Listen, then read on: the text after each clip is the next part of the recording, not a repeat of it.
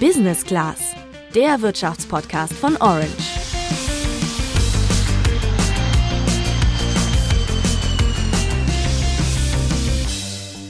Es ist schon ein kleines Wunder, dass folgender Satz für uns heute so selbstverständlich klingt. Jetzt kommt's. Unsere Währung in Deutschland ist der Euro. Das ist in der Tat bemerkenswert, denn egal ob Börsencrashs, Griechenland-Pleite oder Corona, der Euro musste eine Krise nach der anderen überstehen. Und selbst bei der Einführung vor 20 Jahren gab es jede Menge Kritik. Mein Eindruck von damals ist, dass niemand in Deutschland diesen Euro wirklich äh, haben wollte. Es gab eine äh, Pro-D-Mark-Bewegung in, in Deutschland zu der damaligen Zeit. Und auch ansonsten gab es große Angst in der Bevölkerung, äh, die geliebte D-Mark aufzugeben und mit den bösen Südländern zusammenzugehen. Das war Alexander Kriwolutzki vom Deutschen Institut für Wirtschaftsforschung. Mit ihm klären wir in dieser Folge, ob der Euro trotz all der Kritik damals und der immer größeren Inflation heute eine stabile Währung geworden ist. Außerdem gibt dir der Chefsvolkswirt der Commerzbank Tipps, wie du dich beim Geldanlegen vor einem Wertverlust des Euros schützen kannst. So oder so, nach dieser Folge gehst du garantiert stabil in jede Diskussion um den Euro. Ich bin Juliane. Und ich bin Luca. Sag mal, Juliane, kannst du dich eigentlich so richtig an die Einführung des Euros erinnern? Für mich war der ja irgendwie immer schon da. Ja, also ich war damals auch noch ganz klein, aber ich weiß noch, dass wir im Silvesterurlaub im Schwarzwald von Freunden eine 1-Euro-Münze bekommen haben und das fand ich damals richtig cool. Ach nice. Es gab ja auch diese Euro-Starter-Kits, ne, die du bei einer Bank einfach bekommen hast. Ich glaube, für 20 D-Mark gab es da ja exakt 10,23 Euro in Münzen in so einem kleinen Plastiktütchen. Heute kannst du dir für diesen Betrag aber nur noch Waren im Wert von ungefähr 7 Euro kaufen. Das liegt daran, dass die Preise für die meisten Waren und Dienstleistungen seitdem deutlich gestiegen sind. Deswegen sagt man auch, der Euro hat an Kaufkraft verloren. Immerhin ist der Euro im Vergleich zum Dollar relativ stark. Vor 20 Jahren musstest du nämlich für 1 Euro nur 89 US-Cent zahlen und heute liegt der Wechselkurs bei etwa 1,13 Dollar. Aber nochmal zurück zum Vergleich mit der D-Mark. Da haben ja viele Expertinnen und Experten scheinbar schon bei der Einführung des Euros einen krassen Wertverlust vorausgesagt. Was hat denn trotzdem dafür gesprochen, die D-Mark abzuschaffen? Ja, das habe ich auch nicht so ganz verstanden. Deswegen habe ich deine Frage Alexander Kriwolutzki vom DIW gestellt, den wir im Intro schon gehört haben. Für ihn hatte der Euro vor allem politische Gründe. Das erste Argument war, dass es das ja als wichtiger Schritt für eine europäische Integration und europäische Einigung gesehen wurde. Da ist der Hintergrund ganz wichtig, dass die deutsche Wiedervereinigung im Jahr 1990 durchaus Ängste bei den europäischen Nachbarländern schürte, wieder eine deutsche Hegemonie in Europa zu haben. Und das sollte etwas eingehakt, eingehegt werden durch die gemeinsame Währung und dass dann praktisch gesagt wird, jetzt bringen wir die Währung äh, auf den Weg und damit auch die europäische Einheit. Der zweite Grund ist für Alexander, dass das alte europäische System für Wechselkurse nicht so richtig funktioniert hatte. Bei dem wurde für jede europäische Währung ein fixer Wechselkurs festgelegt und dann in unregelmäßigen Abständen angepasst. Das hat der Euro zwar behoben, aber trotzdem passen einige Vorgaben der sogenannten Maastricht-Kriterien aus den 1990er Jahren nicht mehr zur heutigen Zeit. Diese Vorgaben müssen EU-Mitgliedstaaten erfüllen, wenn sie den Euro als Währung einführen wollen. Und da steht zum Beispiel drin, dass die Staatsschulden nicht höher als 60 Prozent der Wirtschaftsleistung eines Landes sein dürfen. Die Wirtschaftsleistung ist der Wert aller Waren und Dienstleistungen, die ein Land in einem Jahr erzeugt. Und das nennt man auch Bruttoinlandsprodukt, kurz BIP. Bei Ländern wie Griechenland und Italien liegen die Staatsschulden aber weit über 100 Prozent. Bei Griechenland sind es sogar 220 Prozent. Ja, crazy, oder? Und das betrifft in so einer Währungsunion dann eben auch reichere Mitgliedstaaten wie Deutschland, die ja in der Griechenland-Krise mit Milliardenhilfen einspringen mussten. Außerdem steht in den Kriterien von Maastricht noch drin, dass so ein Euroland nur maximal 3% mehr ausgeben darf, als es einnimmt. Damals wurde ja auch überlegt, ob Griechenland den Brexit machen und aus der Eurozone austreten sollte. Aber ist der Euro wirklich eine Schuldenfalle für die Mitgliedsländer? Also machen die Euro-Länder mehr Schulden, weil es den Euro gibt? Das ist, glaube ich, so eine Frage, bei der es drauf ankommt, wen du fragst. Alexander arbeitet ja für das DIW, das traditionell politisch eher so sozialliberal geprägt ist. Und er hat mir die Frage nach der Schuldenfalle so beantwortet. Da muss man da sehen, dass die Schulden dort sehr konstant waren.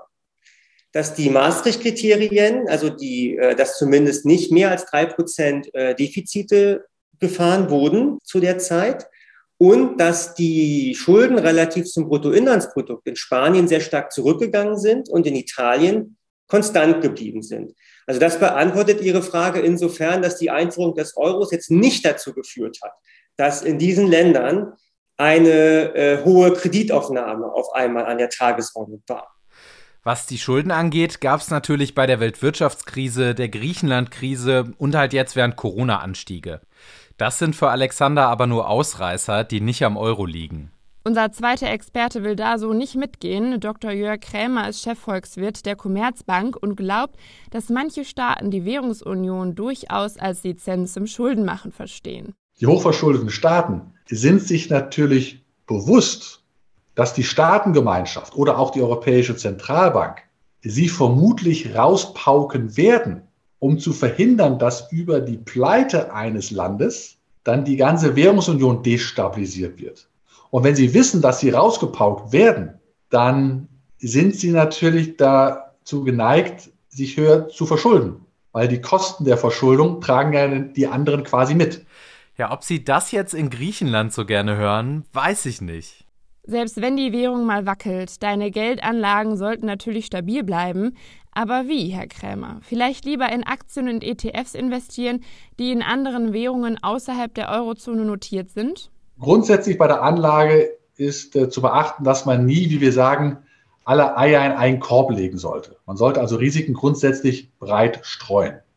Und das bedeutet auch, dass man äh, nicht nur Aktien halten sollte, die in Euro, die auf Euro lauten, sondern dass man auch Aktien haben sollte, die zum Beispiel auf Dollar gehen. Einfach nur, um die Risiken breiter zu streuen. Äh, und deshalb äh, sollte man sehr, sehr breit investieren und auch nicht nur in den Euro. Aber aus dem Euro rauszugehen äh, und nur in andere Währungen zu gehen, das wiederum halte ich auch für, für zu aggressiv. Man sollte angemessen streuen, um eben dann nicht alles auf eine Karte setzen zu müssen. Wie genau sich der Euro in der nächsten Zeit entwickeln wird, hängt auch davon ab, wie sich die Europäische Zentralbank verhält. Im Moment haben wir eine steigende Inflation und auf die könnte die EZB damit reagieren, dass sie den Leitzins anhebt. Das ist der Zinssatz, zu dem sich die Banken Geld von der Bundesbank oder der EZB leihen können. Gerade hebt die EZB den Leitzins aber noch nicht an, auch weil dadurch die verschuldeten Staaten ihre Schulden leichter bezahlen können. Die Frage ist nur, wie lange noch? Denn irgendwann könnte der EZB ja auch wichtiger sein, dass die Preise stabil bleiben. Damit du beim Anlegen auch längerfristig planen kannst, wünscht sich der DIW-Ökonom Alexander eine klare Aussage von der EZB. Dass da auch noch klarer äh, signalisiert werden würde, dass sich die EZB wirklich sehr stark um die Preisstabilität kümmert und sorgt. Denn so, und das haben Sie vollkommen richtig gesagt, verbleibt so ein bisschen der Eindruck, ob die EZB nicht doch die Finanzierungsbedingungen der öffentlichen Haushalte in der Eurozone im Blick hat. Und in dem Moment, in dem sie das praktisch tut, erwarten wir als Agenten selbstverständlich etwas mehr Inflation als, die, als das Inflationsziel, das die EZB ausgibt. Also hier bewegt sich die EZB gerade auf sehr, sehr dünnem Eis. Das Inflationsziel, das Alexander anspricht, liegt ja bei etwa 2%. Das bedeutet, die Notenbank richtet ihre Geldpolitik so aus, dass die Preise in der Eurozone im Schnitt um ungefähr 2% pro Jahr steigen. Auch wenn das natürlich total schwer vorauszusagen ist, wollte ich auch schon mal von Alexander wissen, ob wir in 20 Jahren wieder so ein Euro-Jubiläum feiern oder ob die Gemeinschaftswährung bis dahin doch verschwunden ist. Stand jetzt halte ich es für wesentlich wahrscheinlicher, dass wir uns in den nächsten 20 Jahren über die äh, für über 40 Jahre Euro unterhalten, als dass die D-Mark wieder eingeführt wird. Also ich gehe eigentlich eher davon aus, dass der Euro auch weiter bestehen bleibt. Ich bin der, ich bin der festen Überzeugung, dass die richtigen Lehren gezogen wurden, dass es, dass es dazu kommen wird, dass wir eine Fiskalunion haben werden, dass es dazu kommen wird, dass wir gemeinsame äh, Staatsschulden in der Eurozone haben werden und dass wir dadurch auch einen wichtigen Schritt zur weiteren europäischen Integration gehen. Das ist alles viel, viel wahrscheinlicher, als dass wir durch nationalstaatliche Ressentiments, äh, die sehr, sehr hohen Kosten auf uns nehmen, diese Gemeinschaftswährung jetzt wieder kaputt zu machen. Denn man darf nicht vergessen, man kommt da nicht mehr so einfach raus. Dass der Euro weiterhin bestehen wird, glaubt auch Jörg Kremer. Die Sache mit den Staatsschulden feiert er aber nicht so wie Alexander. Ich glaube, der Euro wird, äh, wird auch noch in 10 oder 20 Jahren da sein, ja. Aber ich äh, rechne eben damit, äh, dass er anders aussehen wird, mit mehr Inflation einhergeht und auch mit höheren Staatsschulden. Und das eben anders, als es ursprünglich mal in der Maastricht-Union versprochen worden war. Aber so ist es halt. Äh, ich bin also jetzt nicht optimistisch, ich bin aber nicht pessimistisch. Ich glaube, ich habe eine realistische Sicht auf die Vorteile des Euros, aber auch auf die Nachteile. Weil es eben diese Nachteile auch gibt, wünschen sich ja immer noch ein paar Leute ein Comeback der D-Mark. Warum das trotz aller berechtigter Kritik am Euro keine so gute Idee ist, hat mir Jörg Kremer ziemlich eindrucksvoll erklärt. Das könnte dazu führen, dass das gesamte europäische Einigungsprojekt massiven Schaden nimmt. Sie müssen sich vorstellen, dann wäre es ja wieder so, dass dann die D-Mark quasi die Leitwährung wieder wäre. Die anderen Länder müssten sich der Bundesbank unterordnen. Also da würde unglaublich viel Porzellan zerschlagen. Das könnte so weit gehen, dass auch der gemeinsame Markt zerstört würde, der ja sehr wichtig ist für das Exportland Deutschland. Also nichts äh, ist ohne Alternativen. Es gibt immer Alternativen. Äh, nur diese Aussage enthebt einen nicht von der Verantwortung, sich klarzumachen, welche Kosten diese Alternativen haben. Und diese Kosten sind wohl allen Mitgliedstaaten klar genug, um erstmal nicht aus dem Euro auszusteigen. Ja, und unsere Frage vom Anfang der Folge, ob der Euro eine stabile Währung ist, lässt sich eigentlich nur beantworten mit kommt drauf an, welcher Wert uns wichtig ist. Das sehen wir auch, wenn wir den Euro mit der D-Mark vergleichen. Im Zeitraum von 2002 bis 2018 hätten 100 Euro, die du einfach unter deinem Bett liegen lässt, ungefähr 20 Prozent an Wert verloren. In den letzten 16 Jahren der D-Mark wären es circa 27 Prozent gewesen. Wenn wir uns aber mal eine andere Zahl anschauen, dann ist das Ganze quasi einmal umgedreht. Wenn du in den letzten 16 Jahren D-Mark ein Sparbuch für den Kauf von einer Immobilie gehabt hättest, dann hättest du ein Plus von 7,5 Prozent gemacht. In den ersten 16 Jahren Euro aber ein Minus von 7,3 Prozent. Aber auch da ist ja die politische Dimension mit Faktoren wie der europäischen Einigung oder dem gemeinsamen Markt gar nicht mitgedacht. Außerdem muss man bei solchen Vergleichen eh immer sehr vorsichtig sein, weil es in den zwei Zeiträumen natürlich ganz unterschiedliche politische und wirtschaftliche Bedingungen gab. Was die Zukunft des Euros angeht, sind sich unsere beiden Experten aber einig. Damit der Euro langfristig überlebt, müssen die Maastricht-Kriterien reformiert werden. Allein schon damit Italien und Griechenland nicht jedes Jahr gegen die Schuldenregeln verstoßen. Wie diese Reform aber aussehen soll, darüber gehen die Meinungen eben auseinander. Das war's von uns für diese Woche. Jetzt interessiert uns aber noch, wie ihr das Thema seht. Wird der Euro in seiner aktuellen Form überleben? Schreibt uns das gerne an unseren Instagram-Channel orange-by-handelsblatt.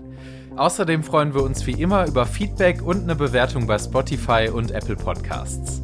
Wir hören uns dann nächste Woche wieder. Bis dahin sagen wir Ciao, macht's gut und bleibt gesund. Ciao.